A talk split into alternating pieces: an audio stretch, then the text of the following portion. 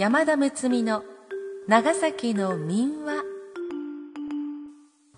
この配信は株式会社商工組合中央金庫のご協賛により エヌオーシー 長崎卸センター エヌオーシーエス 長崎卸センターサービスがお送りいたします。このポッドキャストは故吉松雄一さんが収集編集した長崎に古くから伝わる物語のうち、株式会社未来社館長崎の民話に収録されたものから諫早、島原地方にまつわる民話を全じゅうわにわたって配信するものです。そういえば昔おじいちゃんやおばあちゃんが話してくれたなぁと遠い思い出を呼び起こしていただいたり、またそういえばお父さんかお母さんから聞いたことがあるなと子どもたちの未来の思い出となるように、そんな思いで企画いたしております。幼稚園や保育園で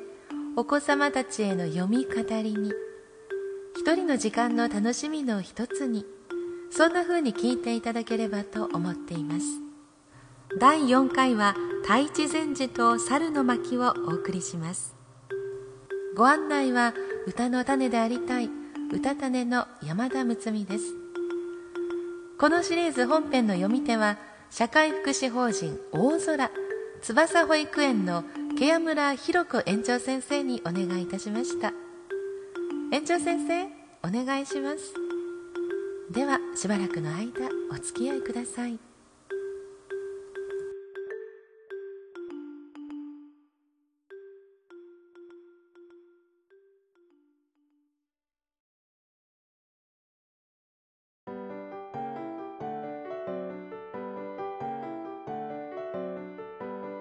太一禅師と猿。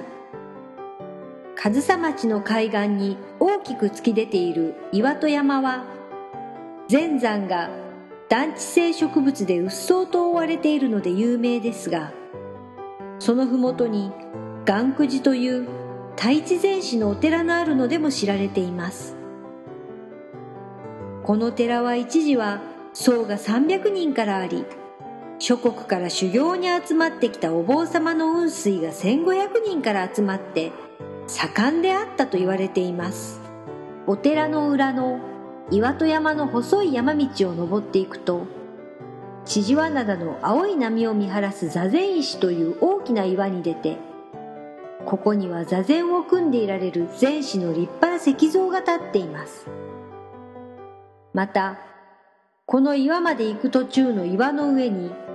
一匹の猿を刻んだ塔があって、土地の人はこれをお猿の墓と呼んでいます。これには面白いお話が伝わっているのです。昔この岩戸山にはたくさんの猿が住んでいました。そしてこの猿どもはいつもこの岩の上に登って、もっと変わった新しい土地に行ってみたいと憧れて沖の方を眺めていました。ある日のこと、海が荒れて白波が押し寄せているのを見て、ある一匹の猿が「あの波の波頭に登ったらどんなに面白いだろう」と思って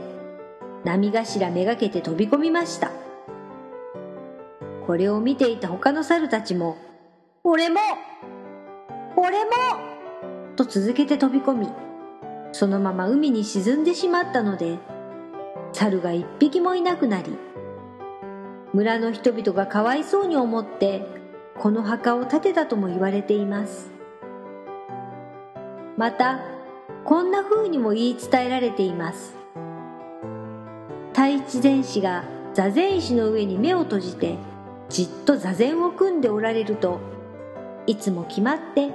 一匹の小猿がやってきて、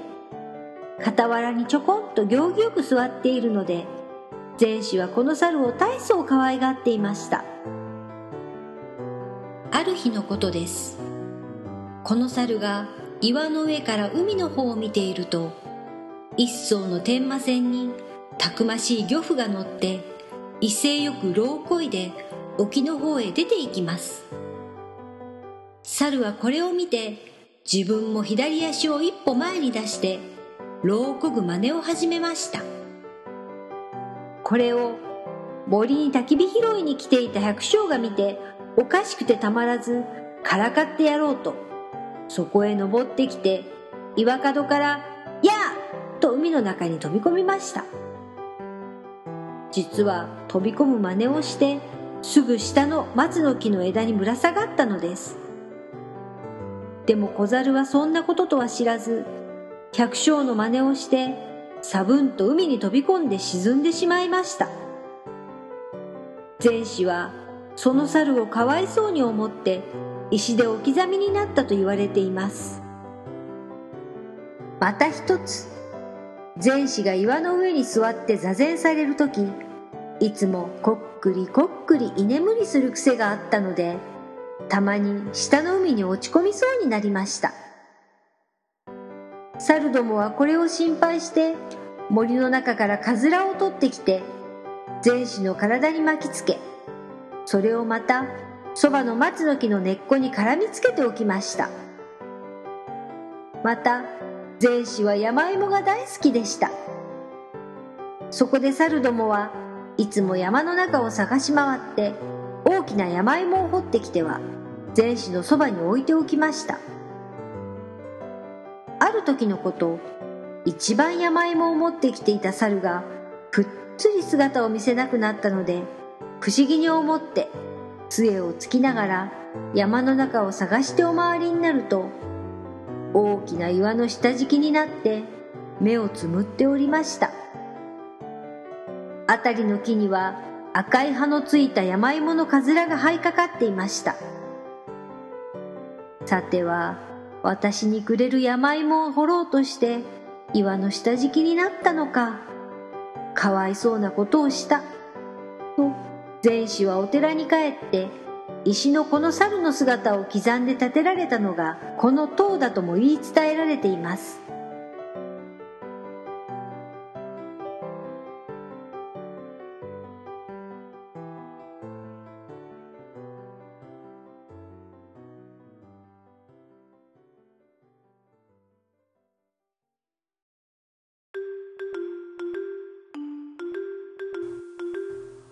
今回の配信は株式会社商工組合中央金庫さんのご協賛でお送りしました。商工中金さんでは東日本大震災からの復旧・復興に向けてのセーフティーネット機能や中小企業の企業価値向上への取り組みをご提供中です。また法人様向けのインターネットバンキングサービスビジネスウェブ、外国為替インターネットサービス為替ウェブ、個人のお客様へ商工中金ダイレクト、新型定期預金マイハーベストなどさまざまなサービスもご提供されています。詳しくは商工中金ホームページ エイチティーティーピーコロンスラッシュスラッシュダブリューダブリューダブリュードットエスエイチオーケーオーシーエイチユーケーアイエヌドットシーオードットジェーピー スラッシュをご参照いただくか、各地の支店窓口にご相談されてはいかがでしょうか。このポッドキャストは長崎の古い物語を通じて長崎への思いを新たにしていただく趣旨で、今回を含み全じゅっかいにわたって エヌオーシー 長崎卸センター エヌオーシーエス 長崎卸センターサービスが配信いたします。なおこのポッドキャストについてのご意見ご感想はエヌオーシーエス 長崎卸センターサービスまで電子メールなどでお願いいたします。次回は誰もが舌を巻くほど絵がうまいと言われていたよも作のお話です。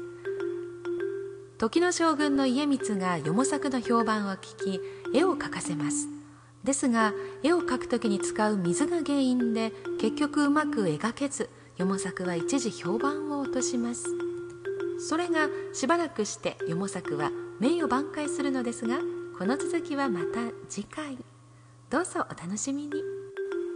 なお朗読本文には現在から見れば差別的または差別的と見られかねない表現を含むこともありますが、著作者には差別を助長しようという意図がないのは明らかであり、出版された当時の状況また古くからの伝承、民話であること、また著作者が個人であることを考え、必要により原意を損なわない範囲で一部省略し、できる限り原作のままを原則として朗読しております。ご理解、ご了承いただきますようお願い申し上げます。猿のお墓について、どの説が本当なのか、それとも全部違うのか気になるところ、一つのことについてもみっつの答えがあるというか、人それぞれだっていうことがなんだかこう伝わってくるようなお話でもあります。最近では住宅街で猿が見つかると、みんな怖がって警察や役所の人が必死になって捕獲しているニュースを見ますけれども、この時代の善児とお猿さんの行き交う思い、お互いがお互いを思い合っているっていうこの物語、なんかこう胸が温かくなりますよね。気持ちがほんわかするお話です。ではまた次回まで、さようなら。うたた寝の山田睦美でした。